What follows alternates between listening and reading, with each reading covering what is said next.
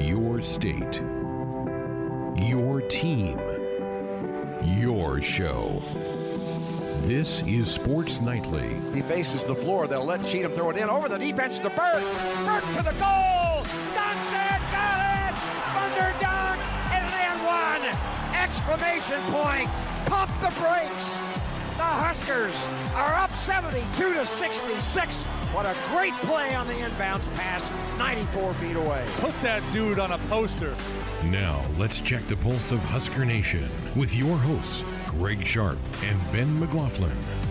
Thank you. We're back after a night off. Husker Hoops bumped us off the airwaves last night, but we have a full 3-hour show coming your way tonight. Coming up here in a few minutes, we're going to be joined by Evan Bland of the Omaha World-Herald. He's written some really good pieces about Matt Lubick, the new offensive coordinator for the Cornhuskers, and a really nice sit-down preview of the Husker baseball season with new head coach Will Bolt. We'll talk about all that with Evan coming up in a couple of minutes. Hour number two, it's our men's basketball show for the week. Coach Hoiberg is headed off to recruit, but he's going to join us for a segment of the show. And then Bobby Lutz, who is a special assistant to the head coach, will be in studio for a few segments. And Ben had a chance earlier today to talk to Charlie Easley, the newest scholarship player on the basketball team, so we'll have that conversation for you in hour number two as well. Wednesday night, it's Buy Sell, which is going to actually conclude the fall season. So we already answered the last batch? Man. So we'll find out who wins this season. Is this season 11 or 12? I think it's something like that. Yeah, I'm not sure. Yeah, it's so we'll wrap up the season and then launch Season 12. There you go, Brett. We've outlasted some terrific shows. We have. The Office or the Parks and Rec. Yeah.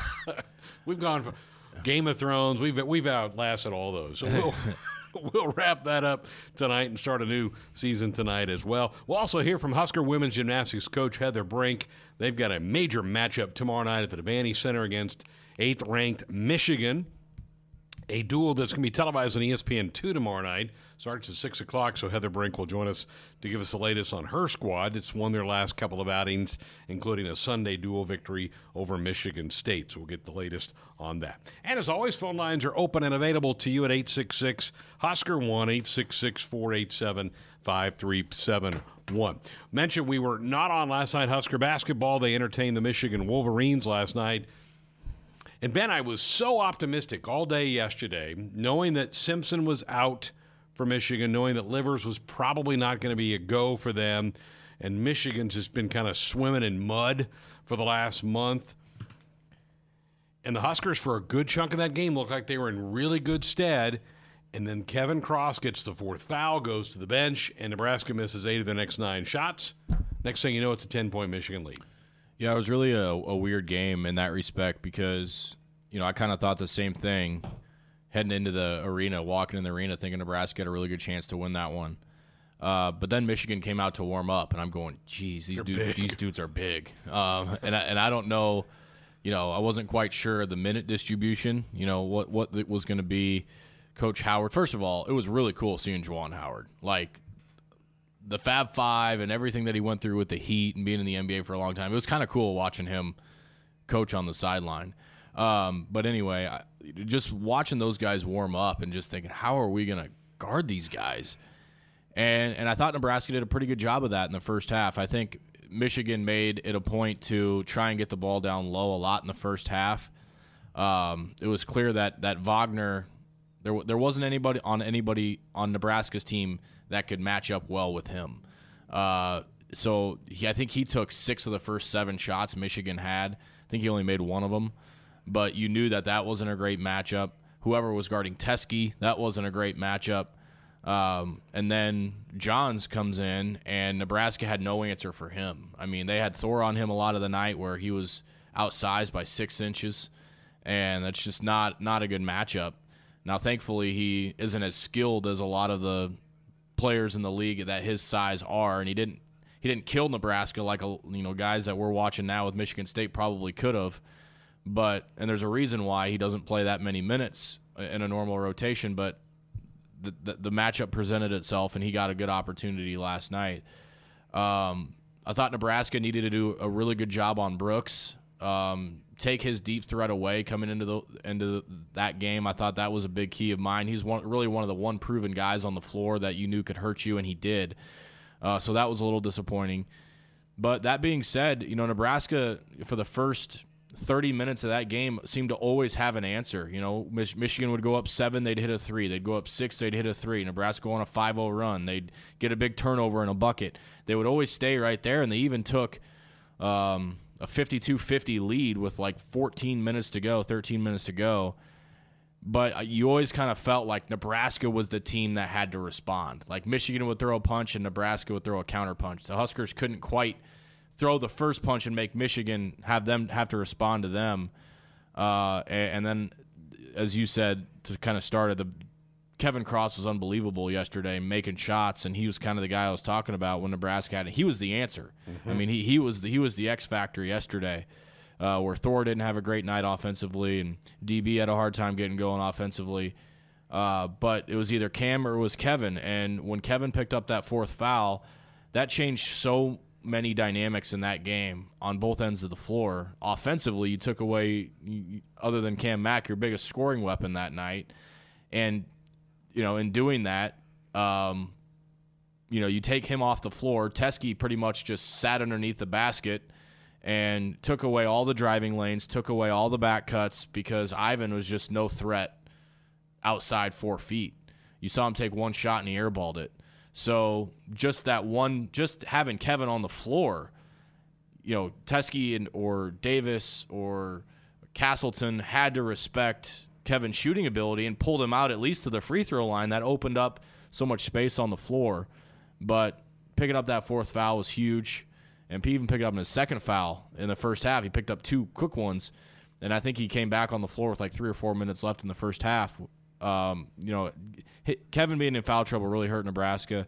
But then on the other end of the floor, Nebraska just had nobody down there that could bang with those big bodies. And they got a lot of layups. They got a lot of easy looks when Nebraska was having a hard time getting anything on the other end of the floor. And you got to give a lot of credit to Michigan and Coach Howard for his game plan, because for what they had to work with, I thought the plan they executed was a pretty good one. Yeah, Nebraska was getting good looks. Cross, not only was he hitting threes, but we saw him put it on the deck a couple times and go right around one of the Michigan bigs.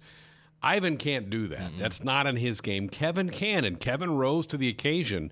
And the darn fouls kept him from playing more than he did. He played almost 21 minutes, which is pretty good for him.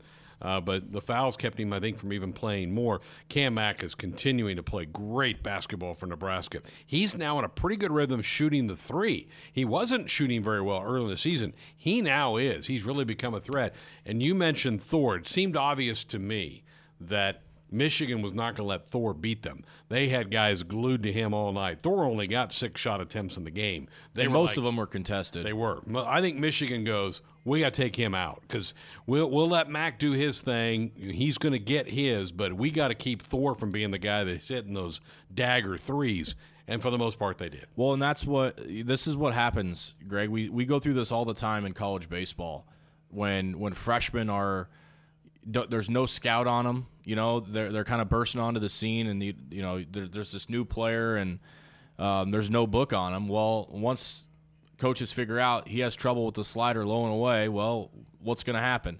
Thor's no longer a secret. He's a 48% 3-point shooter. So, you know, you come into this year, and even the first half of the year, this is an unknown player that you don't really know a whole lot about. And, you know, it might look like an anomaly that his shooting percentage is so high, until you're halfway through the season, you go, okay, this kid is legit 48% 3-point shooter. We got to close out on him. Now that there's a scout, there's a conscious effort to take him away. It's like any other sport, you know, when you have tendencies, when you have film, and when guys start to perform, you start to prepare for them a little bit more. And that's a little bit why Kevin Cross is so successful right now, is because teams are having a hard time figuring out what is it that he does well, what is it that he likes to do. It won't be long before teams put up a scouting report for Kevin Cross, and you got to take advantage of these times while you have them. There's no doubt that Michigan took him out of the game, and I think they're not going to be the last team to take him out of the game. Right. So, disappointing night at PBA. The Huskers home again Saturday night against Penn State. Tip-off at 6 o'clock as they try to snap this losing skid that's is growing by the minute for this team. Huskers now have lost their last 6 games and stand at 7-14. Yesterday, there was some football news that came down the pike that we did not get a chance to address because we didn't have the show last night, and that was the name of another Husker player going into the transfer portal. And this is one of our own. This is a young man from the state of Nebraska, Jalen Bradley, who from Bellevue West, who had a terrific prep career. In that program, it's just starting to really churn out Division I players year after year. And Jalen never really could crack the two deep, Ben. And he played for two different coaches. He played 1 year with Coach Riley and then the last couple years under Coach Frost and Ryan Held as his position coach. And he was getting bypassed. I mean, guys are jumping around him like Wyatt Missouri was jumping around. Brody Bell was leaping over him on the depth chart. And I'm sure that's Jalen's seeing this, and two highly touted incoming players in Scott and Morrison that are going to make it really difficult for him. I don't blame him for leaving. It's disappointing. I think we all thought we were going to get a lot more out of Jalen Bradley when he came out of Bell West. Yeah, and especially early in his career, there was a few games where he was the guy at the end of the game under Coach Riley, and you thought, okay, this isn't an all-conference type player by any stretch, but this is a guy that might help us.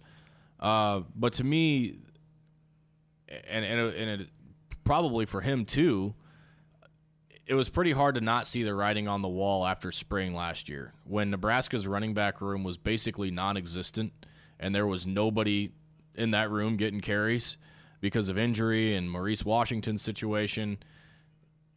Anybody that played running back was eligible for those carries, and there's a reason why the coaches thought what they did of Brody Belt, because he took advantage of those carries and those reps and, showed them flashes. And that was the time for Jalen to really step up and prove to himself and to everybody on the team that, this is a guy that you need to take seriously. Unfortunately, it's really difficult for some players to take that jump to the next level. And I'm not sure that Jalen ever got comfortable with what it took to be a successful running back in the Big Ten. That's not to say he's not a good running back. I think he's going to transfer somewhere and probably finish out his career pretty well. But, to do it at this level and make that jump, it's not easy to do. And I think he found that out the hard way. I give him a lot of credit for sticking around as long as he did. But it was clear that, after last year, not even just through spring, but even going through the season, when the running back numbers were dwindling away and your number still wasn't called, that's probably pretty telling of how much more work you needed to do to get on the field. So it's unfortunate it didn't work out. As you said, he had an unbelievable career at Bellevue West, was one of the record holders in the state for a long time for rushing yards and touchdowns, just had an outstanding career, but unfortunately just never manifested to anything at Nebraska, and hopefully he can go somewhere and finish out his college career the right way. It's been a pretty busy January for subtractions to the program. I mean, we had talked about Tony Butler, John Rarridan, now Jalen. We finally got some finality on Maurice Washington, that he is no longer part of the program. So you've had some departures, but attrition's part of it. When you're dealing with 85 scholarship young men, you're going to have that. And, Nebraska signed 23 in the fall. And I think if nobody had left, they would have been over the 85. Now, you're okay in the spring because you have some incoming players who won't be here for this semester, but they'll be here in the summer. But you have to have a little bit of that. It's not the fun process part of it. And I asked you this a couple of weeks ago. We were talking about Tony Butler and the John Rarridan. These are still guys that are leaving, that, and Pernell Jefferson, I need to throw him in there as well. They haven't been on the depth chart, so it's not really going to affect much of that. No, and with the ever-moving landscape of transfers and grad transfers and transfer portals, I think you always want to kind of leave yourself some option. And not only for the team, but from the individual aspect as well. Why not take advantage of that if you're a player that's not getting the opportunity that you feel you need or deserve here? Maybe you can find it elsewhere. So I think it's, these types of departures that we're seeing from Nebraska – that what the portal's meant for, guys that have given it 2, 3, 4 years and just not working out, and you're not seeing the field, and you want to go change it up. I think that's great that they get another chance to do that. But I think it's best for both parties at this point, and for Nebraska to open up those scholarship numbers, and I'm sure there'll probably be more at some point by the time we tee it up in the fall. Going through spring practice, I'm sure there'll be a couple more, but you always want that option open, you know, to keep those lines in the water from getting players elsewhere. 1 week from today is the signing day, the traditional one, which may be pretty quiet around Nebraska. Maybe one, maybe two, maybe none. Next week. All right, those are some of the headlines we're chasing here today. 866-HOSKER1, 866-487-5371. When we come back, Evan Bland of the Omaha World-Herald will join us. Come on back. Welcome back. Sports Nightly here on a Wednesday night. Hump day, halfway to the weekend. I like the sound of that. Also like the sound of hearing Evan Bland's voice. He's going to join us now here on our Woodhouse Auto Family Sports Nightly Hotline. Evan writes for the Omaha World-Herald. You can also read his work online at omaha.com. Good evening, Evan. How are you? Greg, doing well. How are you? Fantastic.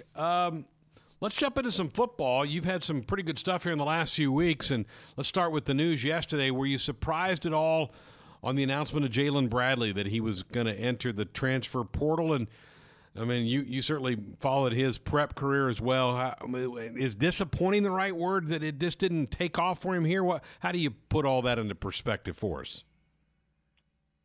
Yeah, no, I think that's probably a good way to describe it. I mean, he obviously had a great career at Bellevue West, broke a number of state records, and was a big get. You know, if you think back to when he committed and ended up at Nebraska, that was a big deal. It really – you know, he could take off. And then in that first season in 2017, he got some play down the stretch and quite honestly brought some life to that running game that they just hadn't showed to that point. But, you know, from that point on, he had a couple of carries against Maryland last year.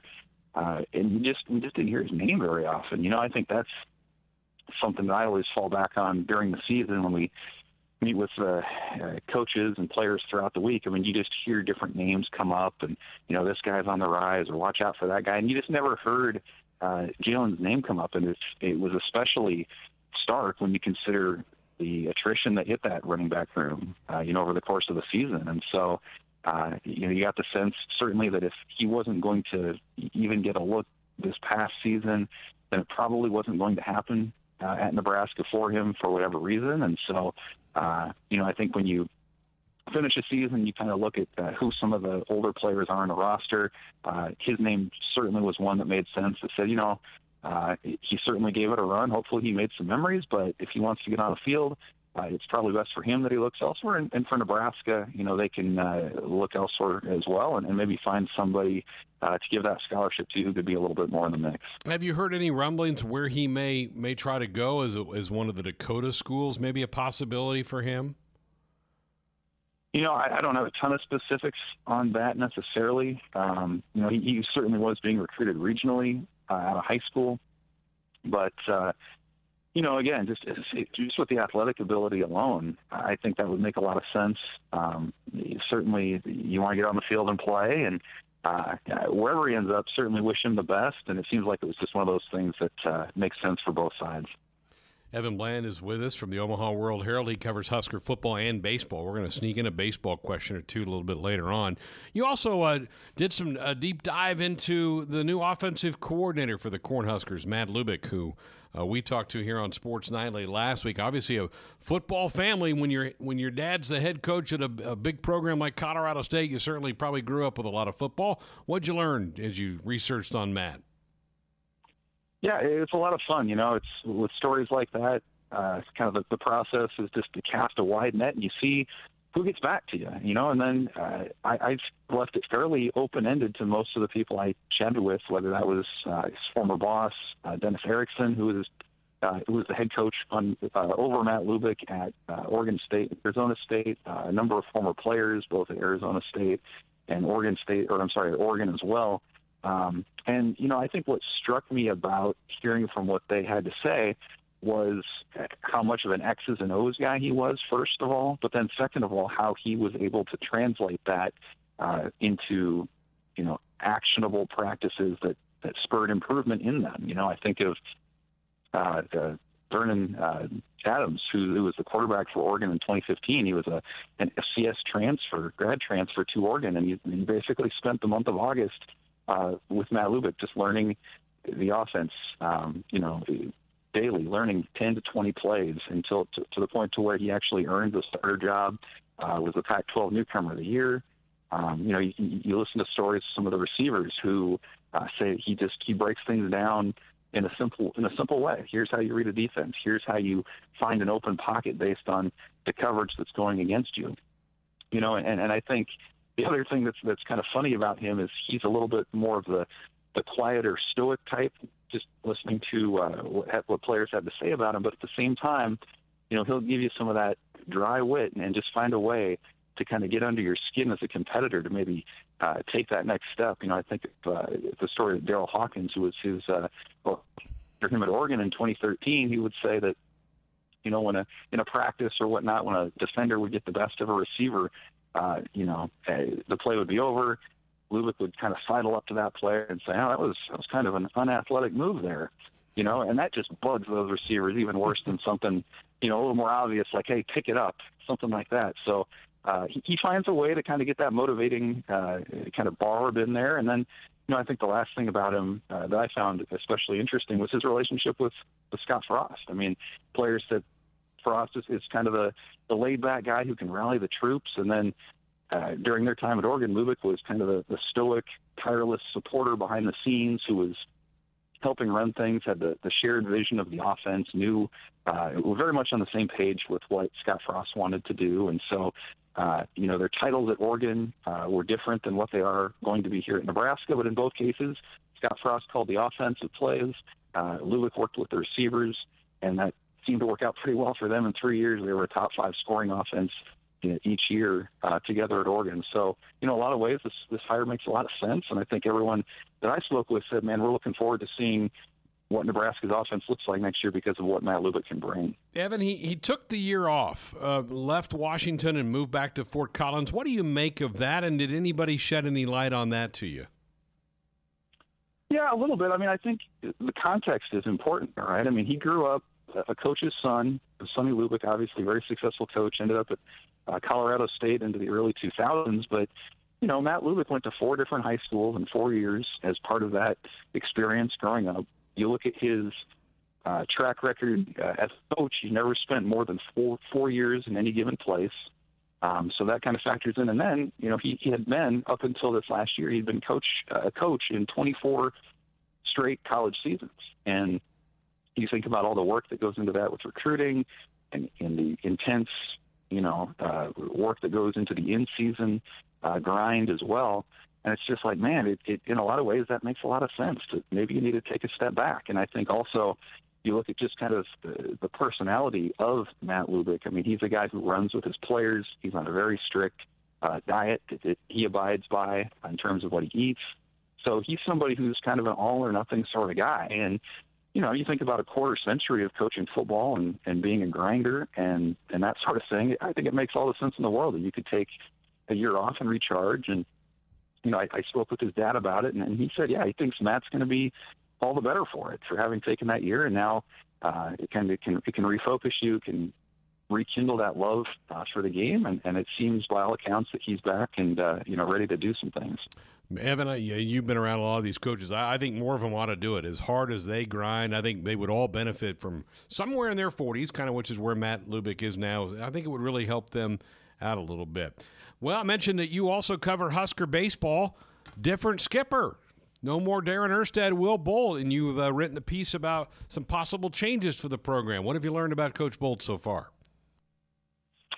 Yeah, it's been interesting. I really enjoyed getting to know Will Bolt. I wasn't around the program when he was here as an assistant. I remember him as a player quite a bit and what he did. I grew up watching that team in Lincoln too. But, the piece that you're referring to, I just thought it would be interesting to see what his looked like this program, because there was a lot of talk about how this Nebraska baseball program is not what Nebraska football and men's basketball have gone through. This is not a situation where a coach was total rebuild is in the works. This is a baseball team in Nebraska that's made regionals for the last 6 years. The cupboard is by no means bare in terms of talent. And so he's coming in and in some ways entering a pretty good situation. But to me, the culture piece is interesting because you look at what Coach Erstad was all about. He spent 14 years as a Major League Baseball player, and he kind of ran the program in a lot of ways. Players have told me it's sort of a professional-style team where players handled their business. They were responsible for their work, and they got that in. And even in analytics, I thought was interesting. They had gone to playing for big innings. You know, they didn't bunt very much in the last three seasons under Erstad. And the idea was that if you play for a big inning and you get that big inning bigger than the other teams, you're going to win more of those games. But, you know, Coach Bolt has kind of brought it back a little bit more to the college level. So there's a little bit more teaching, a little bit more accountability in terms of the breakfast rule that they have. You know, that players have to sign in for breakfast every day. There's certain standards on the cleanliness of their lockers. They're going to bunt more. They're going to emphasize specific roles for players. I think that was interesting. You know, you hear Coach Bolt say a lot of times when hitters get into slumps, it's because you hear them say they're trying to do too much. But if you specify what a player's role is at the plate, then that a lot of that confusion can kind of die down. So I'm going to be really interested to see how a lot of that translates in year one. But certainly his track record elsewhere and at Nebraska earlier as an assistant would say a lot of it works. So I thought it would be interesting to kind of set that tone and see how it takes off here in year one.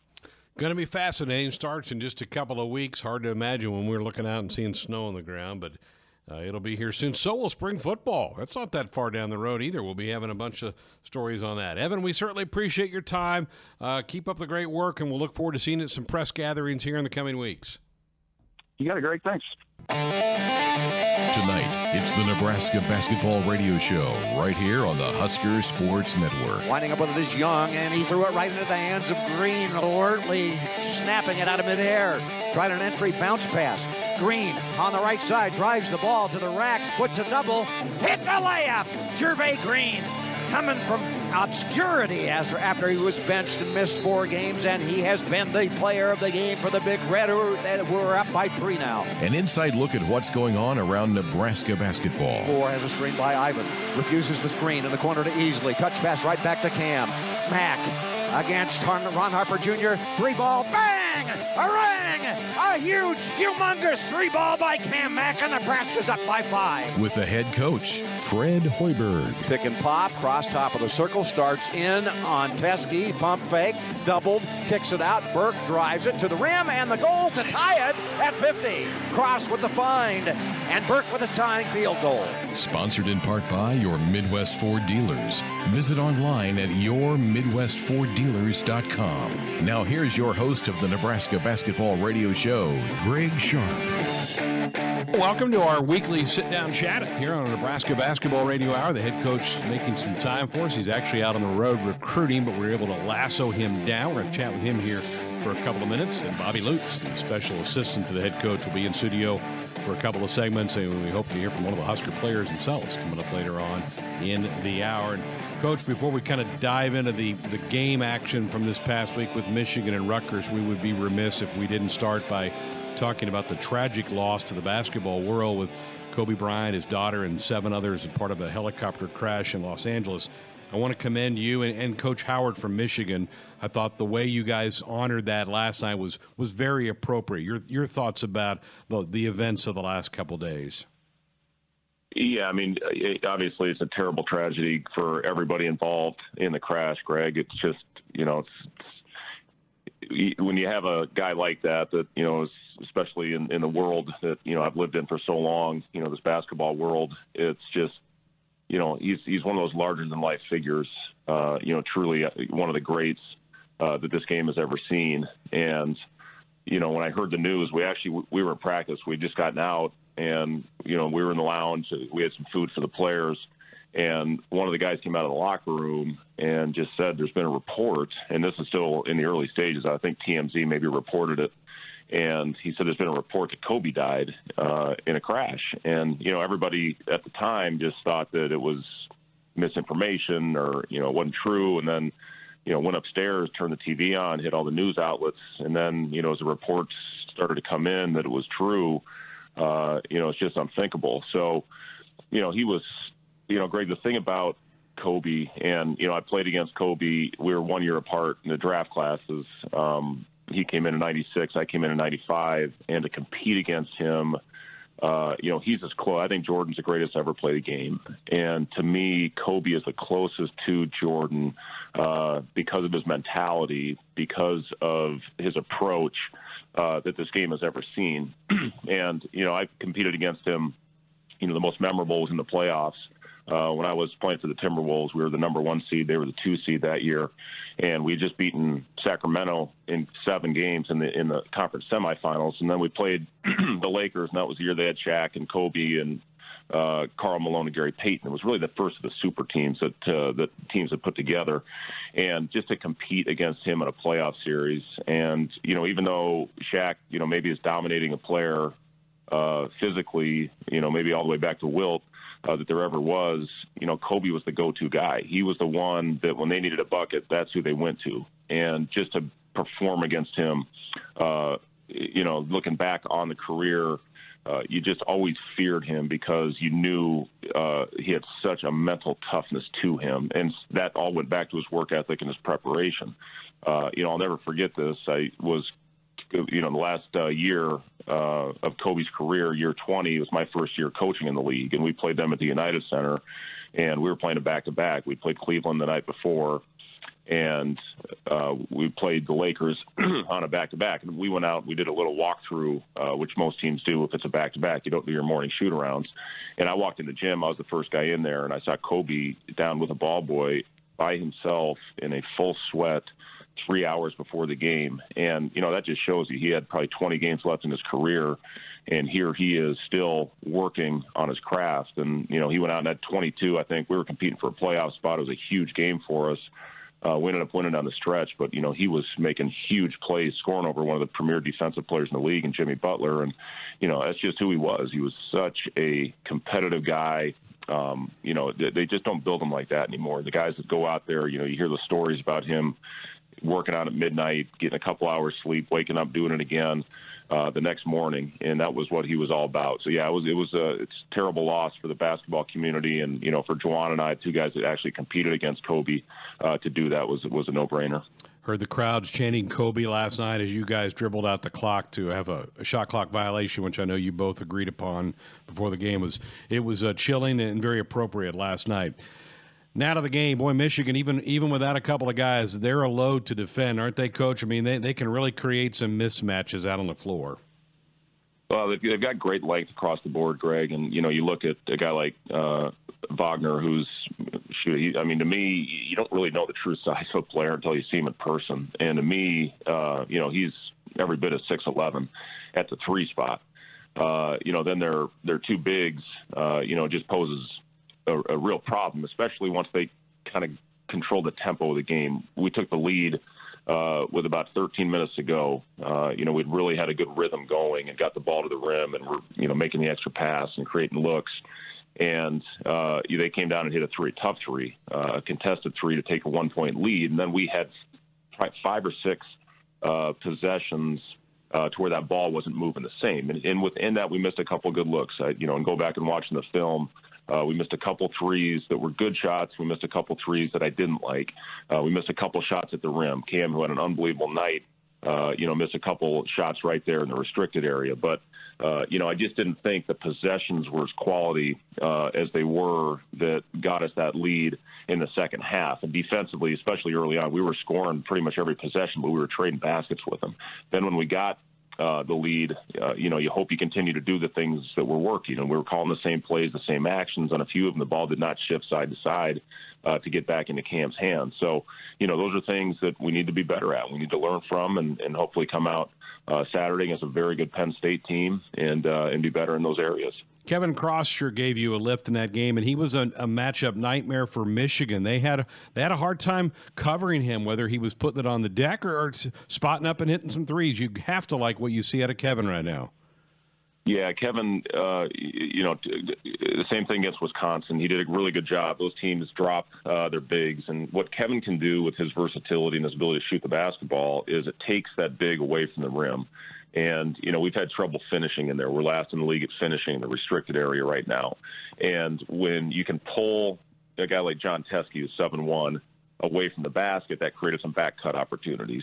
Obviously Kevin got some open looks, and we did a good job, especially Thor, of slashing out of that slot position to open up that shot up top and also open up some of those backdoor baskets that we got. So, yeah, Kevin, he's playing with a lot of confidence right now. Unfortunately, he got in foul trouble. I thought that was a big turning point in the game when Kevin picked up his fourth, with about 10 or 12 minutes to go in the second half.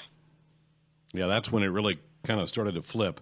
All right, so that one was disappointing. I do want to get a thought or two from you about the Rutgers game on Saturday. I was so impressed with the way your team dug deep after being down by double digits on the road. You fought back, had a lead late in the game.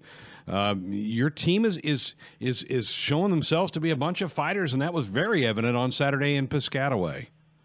Well, we've made huge progress in that area, Greg. I was really proud of the guys for going out there in a tough environment, a sold-out arena, which I think is as loud as any that I've certainly played in this league. And they, that's a team that was 13-0 going into that game in that building for a reason.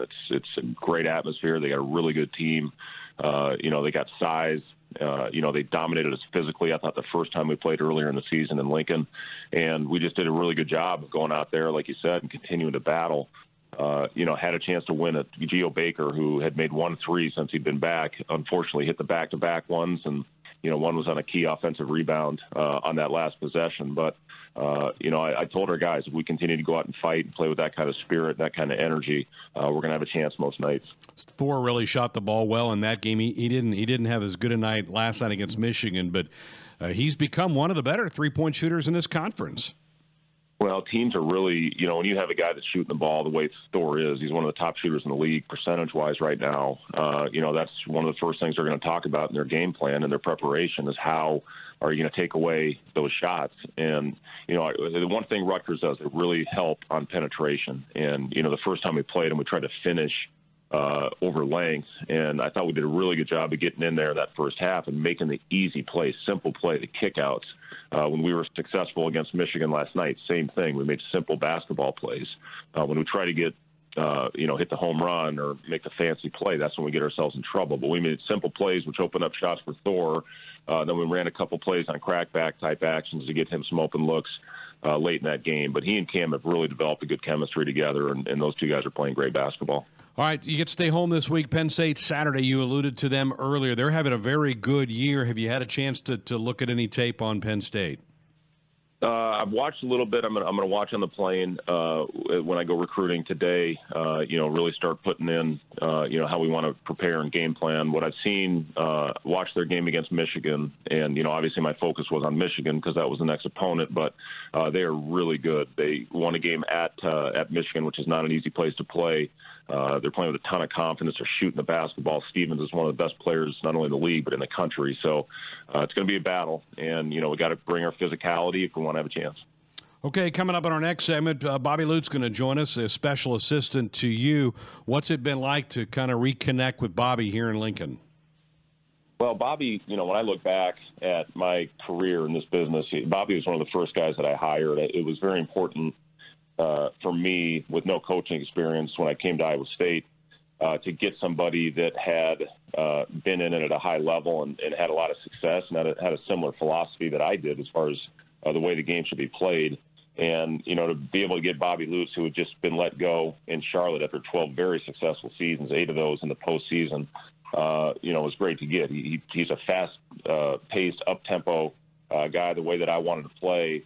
And he was great for in the early stages of my coaching career, really helping me through a lot of the things that you need to know as a first-time coach in the NCAA. So, very, very good. He took care of all my scouts. He was very important with those 4 transfers, Royce White and Chris Allen and Chris Babb and Anthony Booker, 2 of which played in the NBA, as far as running the scout team with those guys every day. And he's just a very good guy to run things off of. He's got great knowledge of the game, and I'm glad to be back with him. Very good. Well, travel safe, and best of luck on Saturday against Penn State.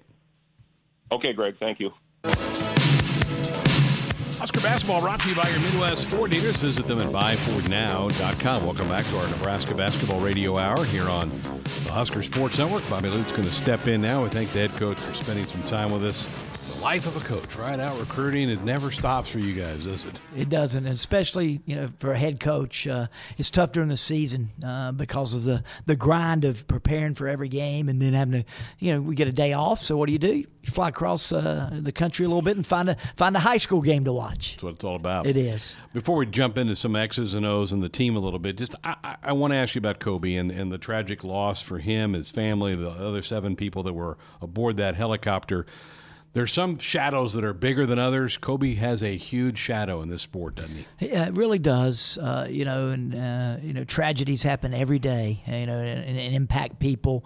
Obviously very personally, but he touched a lot of people by being, the role model for a lot of our players, and the players a little older, younger than me. Jordan was the guy, Bird, Johnson, and then Michael. But for a lot of these younger guys, it's Kobe. And not perfect by any means. Had a few issues, but overall, what a great role model and inspiration.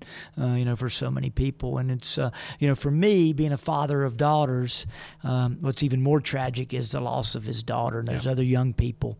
Say what you will, Kobe left an impact, as you said, that'll last forever. Got to play his pro days. Don't get me wrong; he had much more to give to the world that he will not be able to now, but at least he did get to play in the NBA and share his gift and impact the world in a huge way. And it's tough when young people die, in such a tragedy as well. I thought it was a very fitting moment before the game last night, and then the way the two teams just let the clock play out. I thought that was really touching, and you heard the crowd. They were chanting Kobe during that. Yeah, which is great. It's as you said, some people impact more than others, and he certainly has a lasting legacy. This team's in a tough stretch. How are you handling the locker room right now? How are you guys trying to make sure that the players don't get their heads down too much? And you've been through many seasons like this. What's the approach? Well, the thing is, Coach is the best at it. Fred's as good as I've ever been around. I've been fortunate to be around a number of really good coaches and had my own teams. And, I'll be honest, I wasn't as good at handling losing as he is. And I mean that in a very complimentary way, because the guys, they feel bad enough when you're losing. They don't need you to jump on them. You got to have a balance of instructing. Here are the correctable mistakes that we've got to do better, guys. We've got to work on this and practice, and yet not beat them down. And that's Fred sets the tone for that, even right after the game. If the guys don't play as hard as we need to, he calls them out for that. But like the Rutgers game, for example, I mean, we did everything but win the game. I mean, we made mistakes, but no one's going to play a perfect game. And got the shots we wanted, just missed them. Never blame a guy for taking a good shot. You're not going to make them all. And so Fred sets the tone with that, and all of us follow that lead in terms of dealing with the players. And, again, they're not happy losing, so there's no need to beat them up even more. We've got to stay positive, correct the things that we can correct to improve, and then get ready for the next game. How much progress have you seen in a young man like Kevin Cross as this season's unfolding? Yeah, Kevin showed his potential last night offensively, as he's done throughout the season. The biggest thing with freshmen, they struggle to be consistent at this level. It's asking a lot. First of all, he's undersized at his position when he's coming in guarding the opposing center. But offensively, he's learned his way. I can't go in there every time and score around the basket, but I can pull guys out, shoot the three, drive them, attack their feet because they're bigger and he's a little quicker. And so he's made massive strides again, but he hasn't been as consistent as he wants to be or as we want him to be. But you see the signs of what he can be and will be. And we've got 10 more regular season games and then the tournament. Hopefully he will continue to make that improvement. That was a tough chore for both him and Ivan last time. That was a huge team you faced. Yeah, Teske's, big. Like a backstop. Yeah, a senior, too. Let's not forget, he's 7'1", and he's 22 or 23 years old. And, our guys are 17 and 18 years old, not as tall. And again, that's not making excuses. That's just the reality. We know that. We're not asking for pity, but it is not easy, And then they started a big lineup. We were talking about before my segment here. Wagner. He's playing the three at a legit 6'8.5", 6'9". So that's a really big typical Big Ten team. And, you know, we did a good job offensively for about, 26, 27 minutes. We scored the ball. We took the lead 53-52 with like 13-something to go. You know, and then we hit the wall, didn't quite get the shots that we were getting. And you got to credit them a little bit for applying that pressure. Yeah. Back on our Nebraska men's basketball show for the week. Thanks to Bobby Lutz for coming in and spending a couple segments with us. We heard from the head coach earlier. He's out recruiting tonight, but wanted to be a part of the show as well. And so Ben McLaughlin joins me next.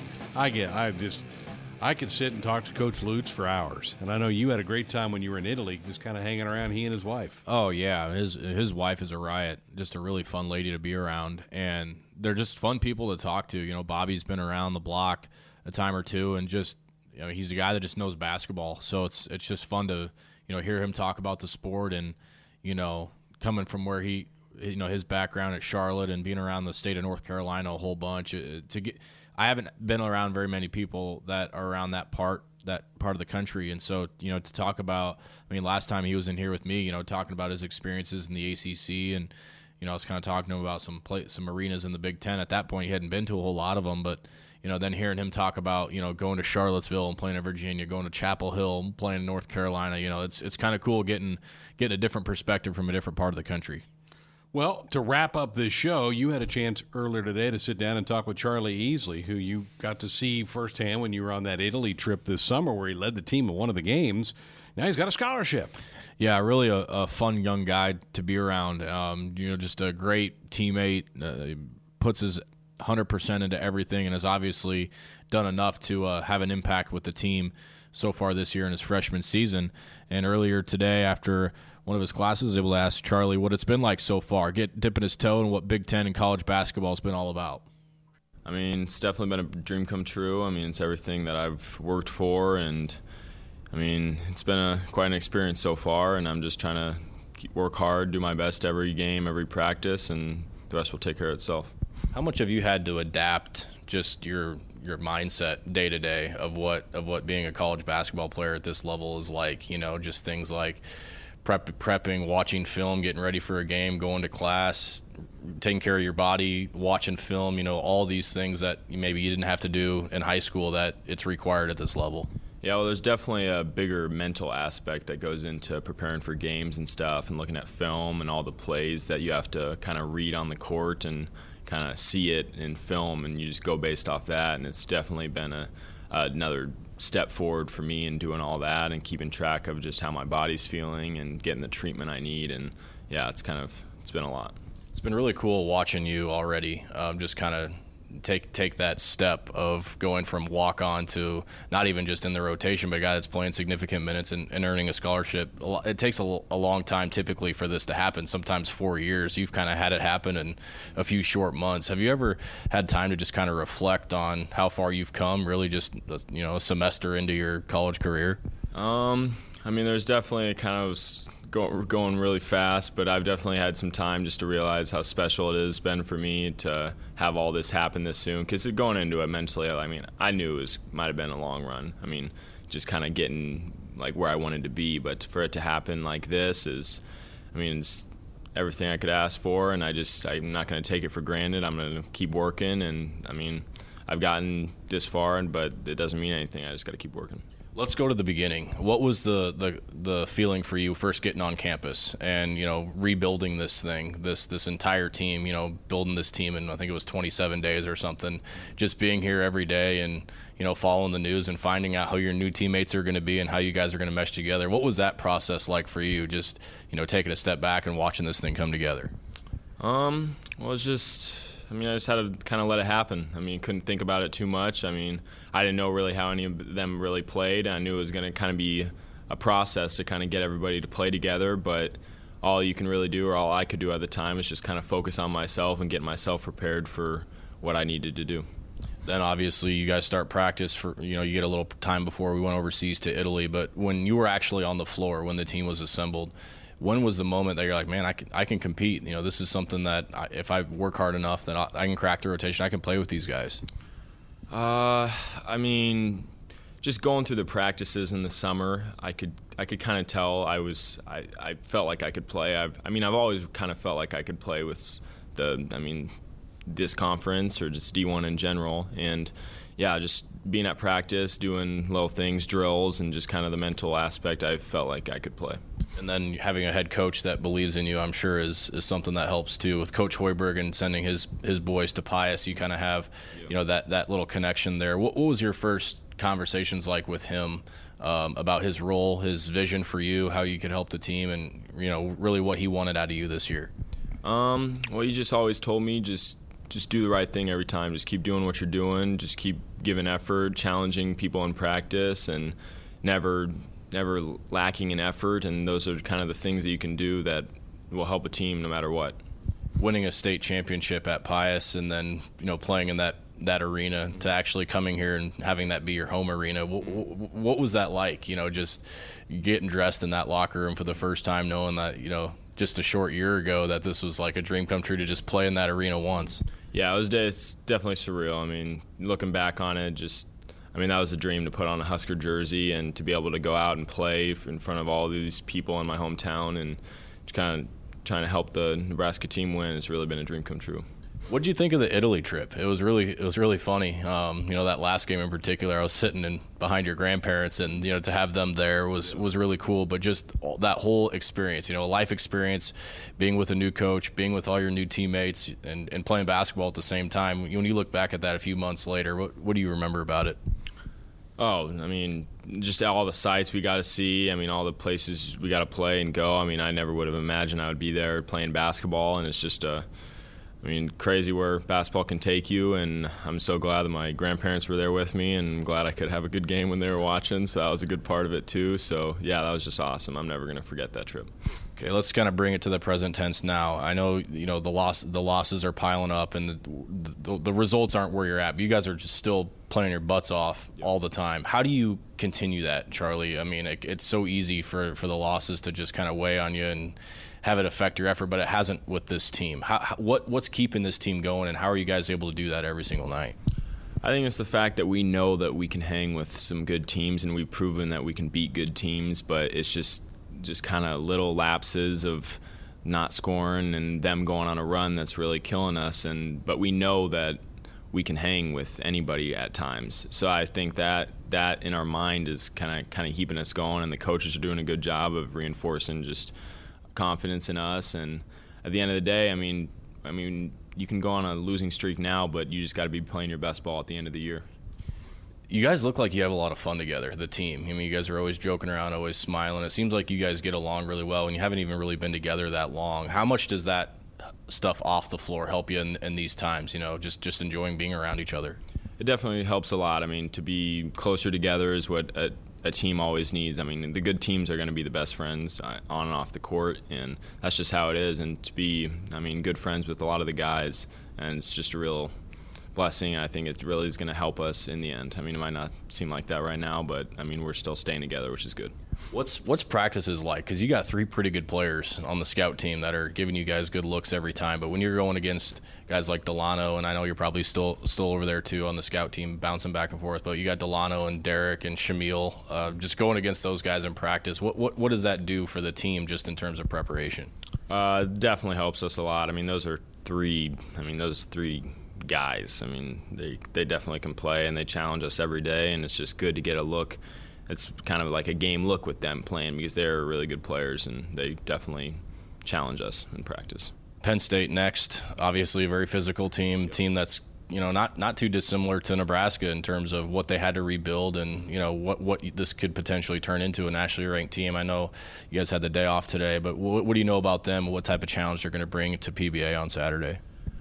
Oh, yeah, I know they're a super physical team, a lot of talented guys, and, they're doing pretty good in the Big Ten. I think they're 4-4 right now, so, if you can win 4 games in the Big Ten, then you can play. So we're going to have a good scout. The coaches are going to get us ready, but we're going to have to be ready to play. Now that this is all kind of happening to you, you're doing an interview, you got your Husker gear on, you're playing at PBA, what's it feel like to live this dream out? You're finally getting your taste of everything that that you've been working for your entire life. It's kind of playing out right now that it's finally here and happening in front of you. What's it feel like? Just gotta stay in the moment. I mean, it feels good, but I mean, I'm not satisfied. I mean, I'm always looking to get better, and that's what I'm going to keep trying to do. And it's my freshman year, and I have a long ways to go and a long ways to improve. So, Charlie, appreciate you sitting down with us, man. Keep that body healthy. Let's go get one on Saturday. Appreciate it. It's time to buy or sell. Buy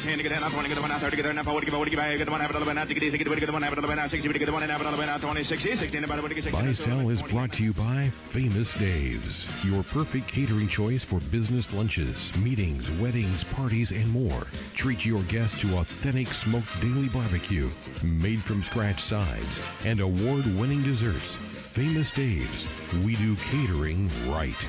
Now here's the hosts of Buy or Sell, Brett Witte and Tim Curran. That's right, it's a very special edition of Buy or Sell because we have reached the end of Season 12.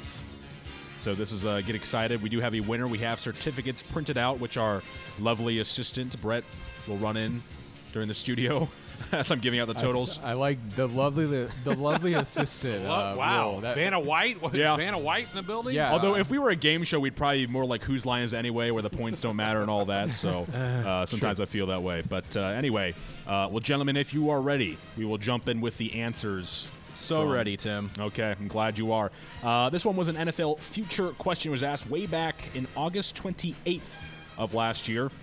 Buy or sell that the Indianapolis Colts quarterbacks would throw for at least 26 touchdowns in the regular season. Well, the answer was a sell. It was only 22 from Jacoby Brissett. Greg and Ben, you both sold it, though. Pessimistic on the Colts and got it right. Sorry, yeah. Austin, wherever he is. Yeah, I mean, the other thing about the Colts, too, that I'm not sure we knew at the time was just how much they loved to run the ball with that offensive line. I mean, with Andrew Luck, it was masked a little bit because he was so good, but, I mean, they had no intention of throwing against Kansas City, and they didn't need to that night. All right, another future question that was asked back on November 13th, NFL future buy or sell that the winner of the Packers 49ers game would reach the NFC Championship. We nailed that one. We got it was a buy. The 49ers won that game 37-8 and reached the NFC title game. Greg, you bought that and got it right. Ben, you were incorrect with a sell. When was that asked? That was asked on November 13th. Okay, so yeah. I think were they Sunday night or Monday night, I think? Yeah, it was one of those. Yeah. One of those prime games. Well, there you have it. I got a Husker women's basketball question. Buy or sell that Nebraska would average at least 72 points through their first 7 Big Ten games. Well, the answer ended up being a sell. They averaged 70.4, so not off by much, but still off. Greg and Ben both doubted the Huskers, but they got it right with the sell. Close. That's a lot. I mean, that's a pretty good line. Yeah, from you guys. That's a lot of points, though. Yep. All right, college football answer buy or sell that there would be at least 2,350 points scored in the 40 bowl games and the national championship game combined. That ended up just being a sell, really close here. It ended up being 2,321 total points, so just 29 points short there. You guys both bought that, though, and both got it incorrect. That's crazy. Yeah. You know, 29 points. That's less than a point a game. Yeah. Less than 1 point per game. Jeez. Yeah. Congratulations, boys, on that. That's how the cookie crumbles here on buy sell. What was the one bowl game that where they scored like 6 points or something, and we knew that was the one that was going to get us? There's always one of those. Yeah. I remember. All right, got another college football one. Buy or sell that a Power 5 conference would win 85% or more of their bowl games, excluding the national championship. That answer was a sell. The best was the SEC at 77%. They needed either Auburn or Mississippi State to win. But Greg and Ben both correct with the sell. 85 was pretty ambitious. Yeah. Well, and then because you did the math, right? You know, 7 teams, that was 6 of the 7 or whatever. It was just hard to... if you have enough teams in there to reach that percentage, most of the time you're going to be pretty close to 500. Yeah. And 77, I mean, that's pretty dang good, although I have a bone to pick with the SEC because if you play the Sisters of the Poor in the middle of the season, everyone's going to get to a bowl game, so they have more opportunities to take a crack at it. So not Tim, super a little shocking. SEC hating going on. Wow. I'm just playing to our audience, Tim was pro all big-time sports teams, so Patriots. And yeah, big bandwagon. Roll Tide back here all the way. You know me. It is what it is. All right, one last college football answer, buy or sell, that the quarterbacks of the national champion team would total at least 800 offensive yards in the semis and national championship game. That ended up being a buy. Joe Burrow was the lone quarterback of the national championship team. He had 1,035 offensive yards, quite a bit over the 800 that we set. You guys both sold that, and we're both incorrect. Man, I mean, you talk about a dude that just, like, put every preconceived notion of defense wins championships, and, like, you know, the idea of putting that many points and yards on the board in the stat column and in meaningful games, like, he just put all that to shame this year. That semifinal was insane. It's true. All right, I got an NFL one for you guys. Buy or sell that the sum of the seeds in the Super Bowl would be 5 or higher, so just combining the seeds of the two teams. The answer was a sell. The Chiefs are the 2 seed, the 49ers the 1 seed. So if I do my math correctly, that would be a total of 3. Greg correct with the sell, Ben wrong with the buy. Who'd you think? Seattle, maybe? Maybe think of Seattle. That's ambitious, Ben. Interesting. Because you probably thought Chiefs or Ravens, right? From the AFC. Yeah. Titans almost threw a wrench in that. I would not have assumed at that point. I wouldn't have assumed the Titans or the Texans or anybody would have made it. Packers? No, I was off the Packers. Yeah, I'm pretty sure it was Seattle. You said Seattle, the Seahawks were going to beat the Packers, I'm pretty sure. Because what was Seattle? They were like were they the 4? No, because they were in the same division. They were 5 or 6. Yeah, they were in the 5. I think. I had to have been on the Seattle, and I do remember being high on Seattle. Yeah. All right. Well, one last NFL answer here, buy or sell, that a team would win a playoff game by at least 34 points, or a game would be decided by 1 point. That included all rounds except for the Super Bowl. That ended up being a sell. 20 points was the biggest win, and the closest game was 3 points. You guys both sold that, and were both correct. A little surprised you didn't have a 1-point finish, but true. Yeah. Well, we do have a tiebreaker one. It wasn't actually necessary, needed, but I guess just to scratch the old egos. Buy or sell the total net offensive yards in the college football national championship game, or rather, it was not really a buy sell. It's more of just set the over under. The answer ended up being 1,022 for the total net offensive yards. Wow. Greg, you were at 930. You got that right. Ben, you took the under, got it wrong. But again, it was not necessary. Our champion, ready for the drum roll, please. Oh, here comes Brett. He's got the certificates ready. Greg, you are our winner of season 12. From behind. Fantastic. You were ahead like the last 4 weeks. No, you've been ahead the whole season.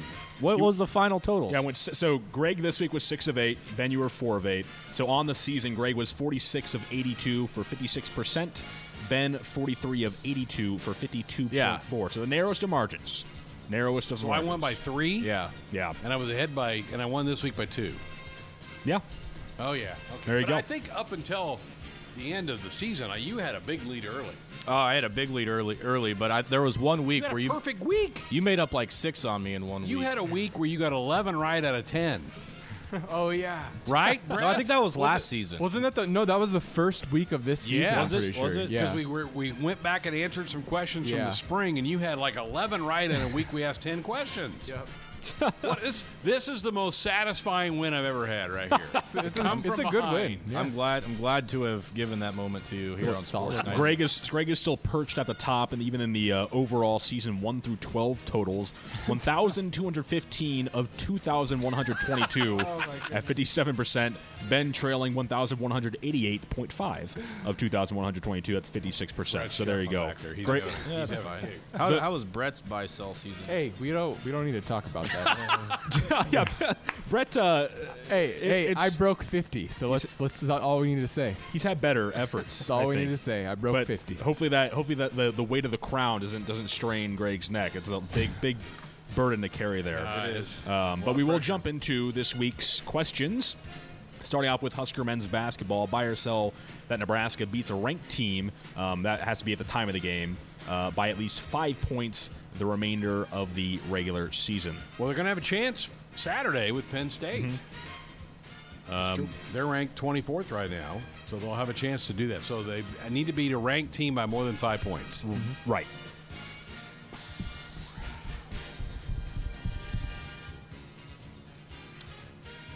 Who else we got? Michigan State. That'd be tough. Yep.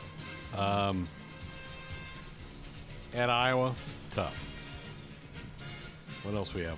This is Maryland, I believe they're ranked as well. Maryland, that's on the road? Maryland's on the road. That's a Tuesday night one right there. So if it's going to happen. Illinois is also ranked. Now, is this does this include the Big Ten tournament or just regular season? It's regular season, so just the remainder of regular season. So if it's going to happen, it needs to happen Saturday. I'm going to sell it. All right. No hope for Greg. Selling. Yeah. I'm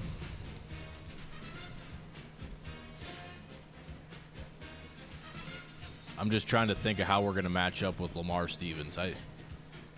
He's torched us in recent years. Mm.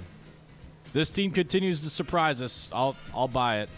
You're going to buy it. Oh, wow. There we go. Right. The quick switch there. Ben buying in to the Husker hype train. Wait, what? So beat a ranked team by 5 points or more, yeah. All right. So there's a little variable there. There you go. Moving on to the women's side of things, buy or sell that Kate Kane blocks 5 or more shots in either one of her next 2 games. Those coming at Minnesota and then at home against Ohio State. How many? 5? 5 shots. Yep. Or more. She just needs 5 in one game. Oh. Yeah, not combined. She'll get 5 in the first quarter. Go first tomorrow, and who's the next one for him? At home against Ohio State. She's been good. She did have 8 in one game earlier this year, I'm pretty sure. She's a block machine. She is, definitely. Has she broken the record yet? She's very close. I don't think so. I'm going to sell it. All right. All right, Ben, just doubting. Tim just bet. Well, okay, buy or sell that Husker scores 1,500 points in a game. Am I doubting then? Tim wants you guys to homer. If it's a high line, it's a high line. Put the bulletin board material in the locker room already. Tim, he's just mad you made a cut. You worked the Patriots cut in on him. Oh, yeah. Still trying, yeah. Yep. Should be over that by now. I'm festering on that. Tim, you tired of watching the Chiefs in the playoffs yet? I won't be tired when I watch them get dismantled. We'll see. You've been saying that for weeks. Oh, well, the 49ers. I'm already watched the former Brady protege. Yeah, you're watching go to work. The quarterback that your team traded away. That's true. I'm not super happy about it, but you know, it's fine. I'm with Ben. I'm going to sell it. I think 5's just a little too aggressive. All right. Okay.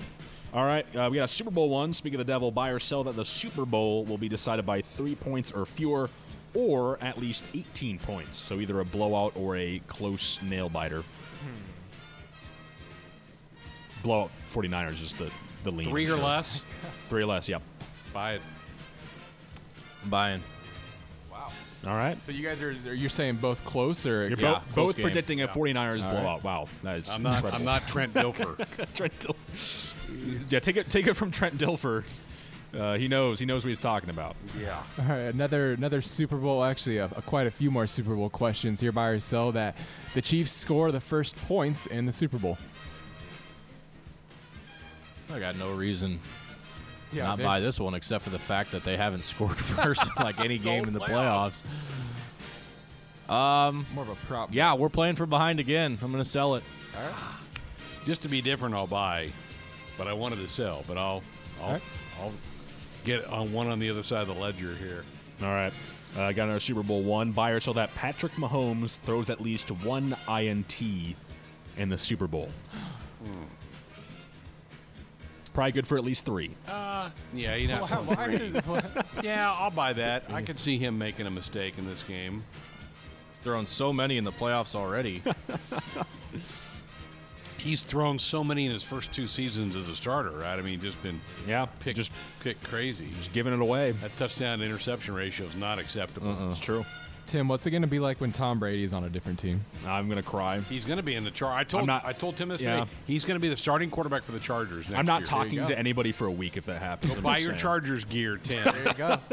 Go to Stub. You better believe it. I hope they move to London. Tim, what's going to happen? Are you going to be? Are you going to be both a Chargers fan and are you still going to be a Patriots fan? Yeah, Tom's gone? I'll be a Patriots fan. I mean, look, I love me Tom Brady, but you know, I can't just jump from ship to ship. Go Bolts. What are we at here? What's the situation? Does Patrick Mahomes throw at least 1 interception? Ben's just trying to craft his comeback. He can't even focus on buy sell. No interception. No interception. Okay. Right.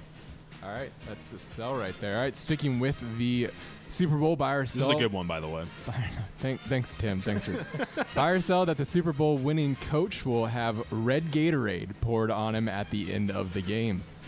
I feel like the last few years it's been a really obscure color, like a like clear and green, like colors that Gatorade like isn't typical. It's like lime green and yellow. Yeah, so I'm gonna sell it. It's not gonna be red. Red's too cliche. Okay. Both teams' colors are red though. Yeah. I buy.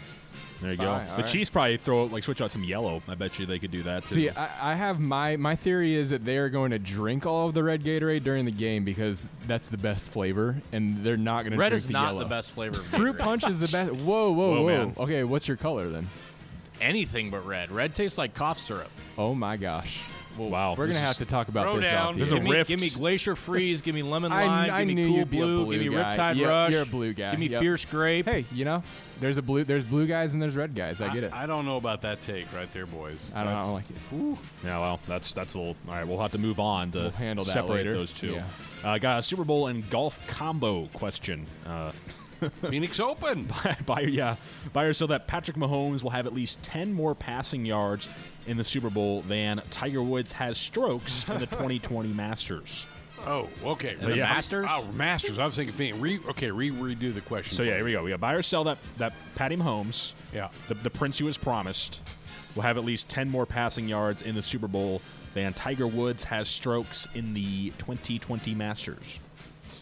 What's like an average score? 270.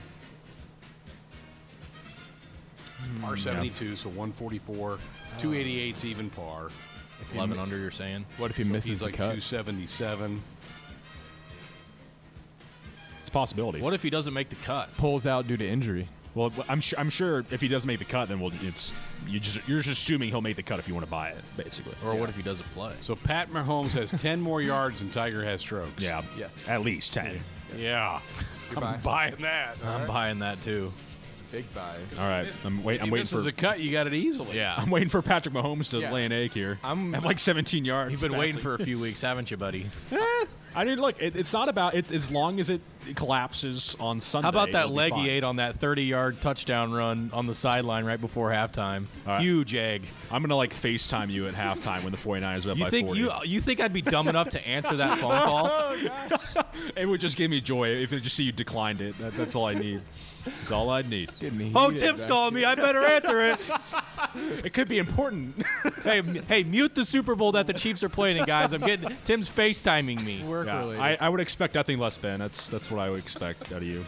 All right, just a few more questions here. Well, this one coming from college basketball. Buy or sell that there are at least two upsets of top 25 teams on Saturday. I'm buying it. Just every week there are. Yeah, true. I don't even need to look at the schedule. It's going to happen. All right. Okay. Just for grins, how many teams are playing Saturday? I think Tim's got that information just off the top of his head. No, I got it right here, actually. Because, a lot of Big Ten games are Sunday. So we got top 25 games. Let's see. 1, 2, 3, 4, 5, 6, 7, 8, 9, 10, 11, 12, 13, 14, 15, 16, 17. 18, 19, 20, 21. Yeah, like 20, 21, 22. 21 of the 25. And some of them are probably playing each other. Yeah. Yeah. Oh, yeah. It's quite a bit. By two upsets for sure. Any more brain busters? I was ready to spring into action. Don't worry about it. I would have bought it if there was like six. We got the entire slate. All right, let's call our shots then, since this question's a joke. Oh, no. Whoa. Jeez. All right, Ben's just laying his cards on the table. Not holding back. Hey, could some of this be explained because Josh isn't here today? What? Well, Josh made the questions.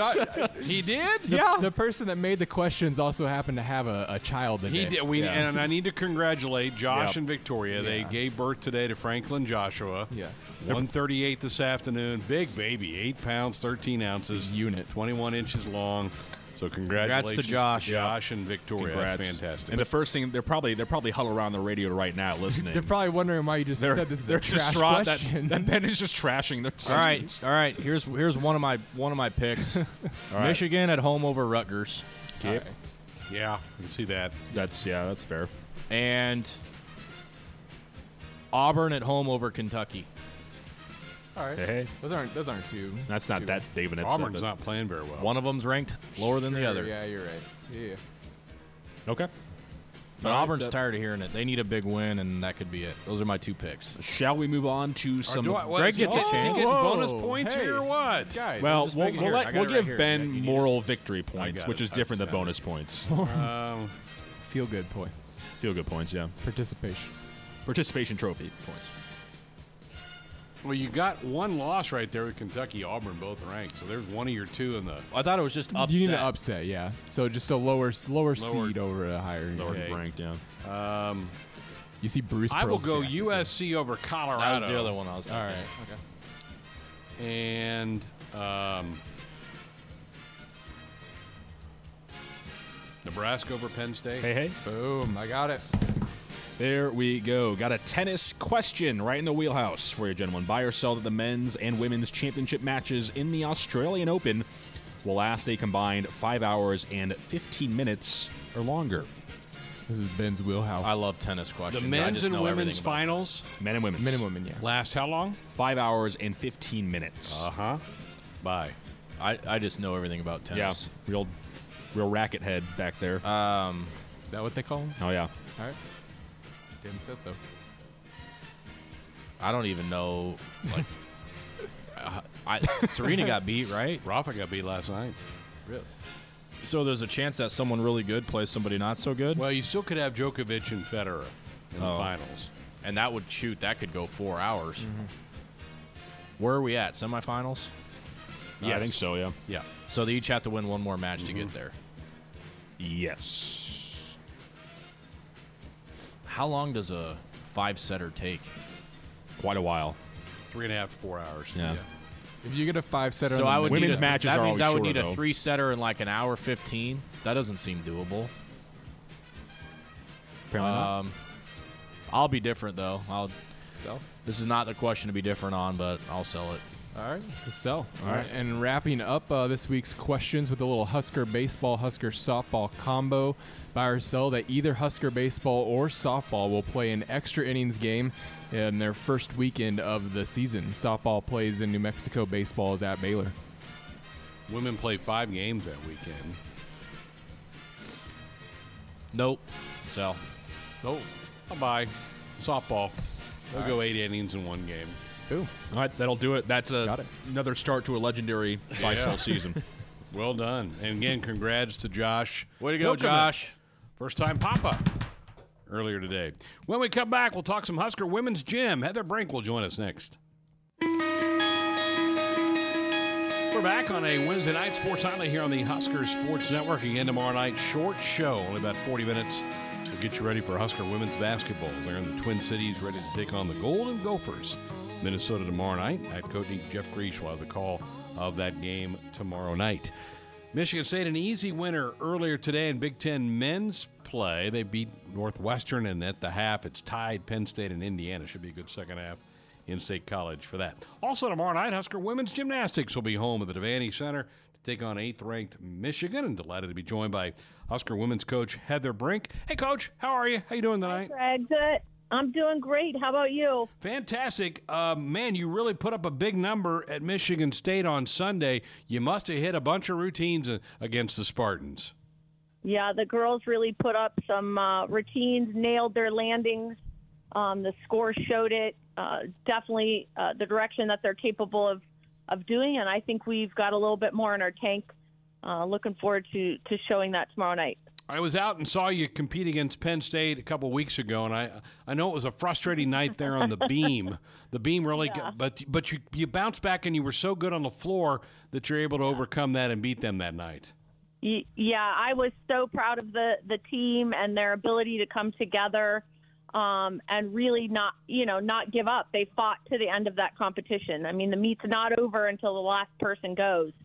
And they really showed some heart that night. I think it showed their character, that nothing's going to stop in their way, and they really proved it. So not our best meet by far, but they pulled it together, came out with the win, and came back into the gym with renewed focus and showed what they're capable of at Michigan State the next weekend. Addie DeJesus has certainly gotten off to a good start. I know she won the all-around that night. I think she did really well in East Lansing as well. What kind of progress are you seeing from her? Yeah, she's really stepping up as, you know, kind of a leader on our team. She has worked really hard over the preseason and the summer. She's upgraded some things, really kind of perfecting her gymnastics and really kind of coming into her own as a leader on the team, building on her confidence and what she can deliver. Last year, she only competed vault, bars, and floor for us, and this year has added balance beam to that, and not only just competing balance beam, but as our lead off on beam. Very proud of what she's done, the growth that she, you know, has made this year, and she's only a sophomore. So I'm sure this year will be a good one for her based on her work ethic, and just looking forward to, you know, being able to have her around for a few more years. Coach, a name that I'm not overly familiar with on your team is Megan Versoulas, and she had a great beam for you at Michigan State. Yeah. Tell me about her a little bit. Yeah. Yeah, Megan Versoulas-Carr is from California, and she's a junior on our program. Really kind of stepped into competing for us last year. Was in and out of balance beam, you know, just some consistency things, and again worked really hard here this last preseason. Developed into, you know, a confident beam person and really has been able to deliver that. It was really fun to watch her hit that routine, the score to show her and reward her for that hard work she put in. You know, you kind of show up at the meets just to collect the rewards for the hard work you put in before it. So that was a lot of fun to see her be able to capitalize on that and just continue to build her confidence. We're visiting with Nebraska women's gymnastics coach Heather Brink. The Huskers home tomorrow night at 6 o'clock at the Devaney Center against 8th-ranked Michigan. Boy, this has turned into a pretty good little rivalry. I know you want to treat every duel as the same, but there's got to be a little bit more anxiety and a little more sweat in the palms when you face Michigan. Yeah, we were going through some stats earlier this week, and I think in the last decade it's been either Michigan or us that has won the Big Ten championships. So there's definitely a little bit of a rivalry competition. Michigan is a great team. They've got some great athletes. I obviously respect their coaching staff and Bev Plocky. And, you know, I think what's cool is when you get two teams that are, you know, rivals like that and you know, competing for the same thing, it really kind of pulls out the best of each team. So looking forward to a great competition and our girls putting up, you know, and being able to deliver on what they're capable of doing. Well, you're going to start on vault, and Tater Houchin has been about as good as there is in the country, and she's just been dynamite for you on that event. Yeah. I mean, she's come so close, you know, like a little bit from that 10.09975. So looking forward to her, you know, ability to kind of redeliver that vault and hopefully she'll get that 10.0 that she deserves. And, I mean, we've got a pretty stacked lineup on vault. I've got 3 1.5, your Chinko 1.5, which are a 10.0 start value. And then we've got 3 your Chinko fulls and possibly even a 4th your Chinko 1.5 coming in. So, I think that puts us a little bit ahead of the game. Not all teams have that many 10.0 start values. And when you add that up over 4 vaults, that's 0.2 of a point just in the start value. So they did a really great job this last weekend. Annika Dijakovic and Addie DeJesus nailed their vault. Taylor followed up with a fantastic vault. So just, again, continuing to get after those 10.0 star values and stick the landings. Coach, we had Bill Moose in here the other night, and he mentioned that you're getting close to opening the Francis Allen practice facility. He says you're waiting on some equipment, and maybe in the next 2 weeks you get the thing opened. Yeah, we are really excited about this, and hopefully everything will be installed here in the next couple weeks. The girls will transition over, and we'll begin practicing over there. The resources, the training equipment that we have available, that's just going to help our efficiency of the practices, the ability, you know, the different landing surfaces to help the wear and tear on the girls' bodies and just keep them from breaking down over the length of the season. But, you know, just what it does and the doors it opens for recruiting and the legacies that it acknowledges, obviously with Francis Allen and our alumni. But, yeah, it's going to be pretty spectacular when it's all said and done, and looking forward to getting in there and, you know, getting to work. Fantastic. Coach, we appreciate the update. Best of luck tomorrow, 6 o'clock. It should be some terrific gymnastics. We hope everybody can get out and support the Huskers tomorrow night. Best of luck. Thank you. I appreciate it. Thanks. Have a great night. You bet. Heather Brink, Husker women's gymnastics coach again. The Michigan Wolverines tomorrow night, 6 o'clock, the Vandy Center. If you can't make it, ESPN 2 of the television broadcast of that tomorrow night. Coach Brink joined us on our Sports Nightly hotline, brought to you by the Woodhouse Auto family, bringing you more choices in brands, locations, and service. Experience the difference. Purchase with confidence. This is Woodhouse. We're back with more Sports Nightly, including a decommitment to the Husker football 2021 class. We'll give you the details next. Callers and guests into our show, dial us up on our Sports Nightly hotline, brought to you by the Woodhouse Auto family, bringing you more choices in brands, locations, and service. Experience the difference. Purchase with confidence. This is Woodhouse. Penn State up by 2 with about 16 minutes to go on their game. The Big Ten has announced, Ben, that they have suspended for one game Wisconsin guard Brad Davison following a flagrant foul against Iowa. He, with a low blow, I think it was against Luka Garza the other night. It was McCaffrey. But yeah, it was a it was a spectacle, and it was even more of a spectacle. The tweet that came out about how often he did that, coming off a screen, trying to roll around it, basically doing the WWF wrestling move where you go do the low blow. Just a dirty player, you know. Everyone wants to commend him on his hustle, but that video package. I mean, it shows him sticking his feet under, you know, guys jumping down for rebounds like what Grayson Allen used to do. I mean, pat yourself on the back for hustling and diving after balls, but you know, this isn't the first time this has been an issue with him. No, he has had multiple, and also today, Wisconsin, is it Kobe King? Quit their team. He's like their second leading scorer. He's left the team, so that's. Little unrest going on in Madison. They've had a decent little run here the last 6 weeks, but you have a guy who's been one of your top scorers leave the team, and you have another guy get suspended for a game. They play Michigan State this weekend's their next game. They won't have King or Davison for that game. All right, that's going to do it tonight for the show. Thanks to Ben, to Tim, to Brett, and all of you for being a part of this one tonight. Tomorrow, very short show. We'll get you ready for Husker women's basketball as they get set to take on the Minnesota Golden Gophers on the road. We'll check in with Matt Coatney, get a preview of that game, and give you all the day's headlines as well. Have a great night. Thanks for being a part of this one. Good night.